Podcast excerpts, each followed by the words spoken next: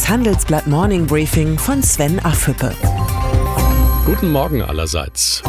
Heute ist Freitag, der 2. August und das sind heute unsere Themen. Eskalation im Handelsstreit. Angela Merkel bitte melden. Und Flucht aus der Minusfalle.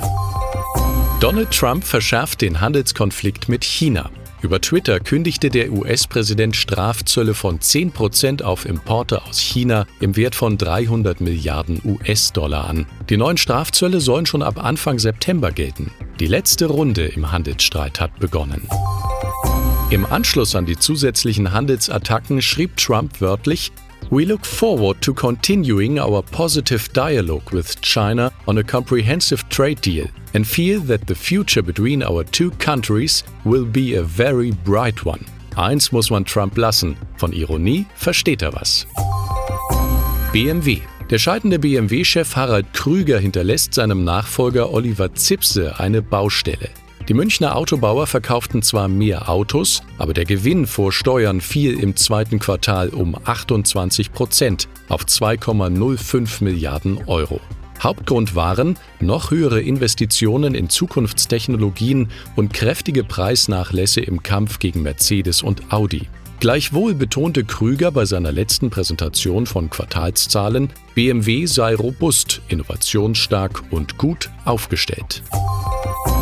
Den Nachweis, dass dieser Satz stimmt, muss Krüger nicht mehr führen. In zwei Wochen übernimmt Produktionsvorstand Zipse die Verantwortung für den BMW-Konzern. Er sollte wissen, dass ein Vorstandschef nicht an seinen Worten, sondern an seinen Ergebnissen gemessen wird. Nach dem Abschuss einer US-Drohne und Übergriffen auf Öltanker bleibt die Lage am Persischen Golf angespannt. Der Bundesverband der deutschen Industrie hat sich jetzt für eine europäische Mission zum Schutz der Handelsschifffahrt ausgesprochen und damit den Druck auf die Bundesregierung erhöht. Eine Beteiligung an einer Militärmission unter US-Führung hatte die Große Koalition gerade abgesagt. Will die Exportnation Deutschland die Sicherung einer der wichtigsten Handelsrouten der Welt wirklich nur anderen Ländern überlassen? Angela Merkel, bitte melden.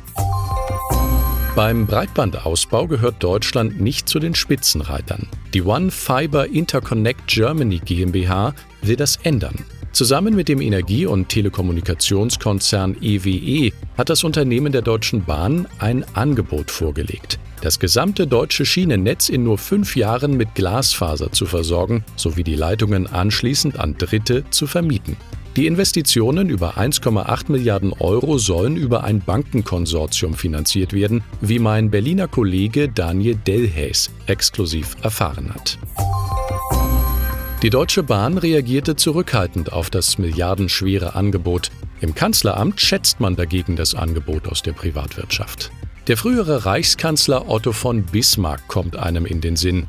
Alle menschlichen Einrichtungen sind unvollkommen im höchsten Maße und am allermeisten die staatlichen Einrichtungen.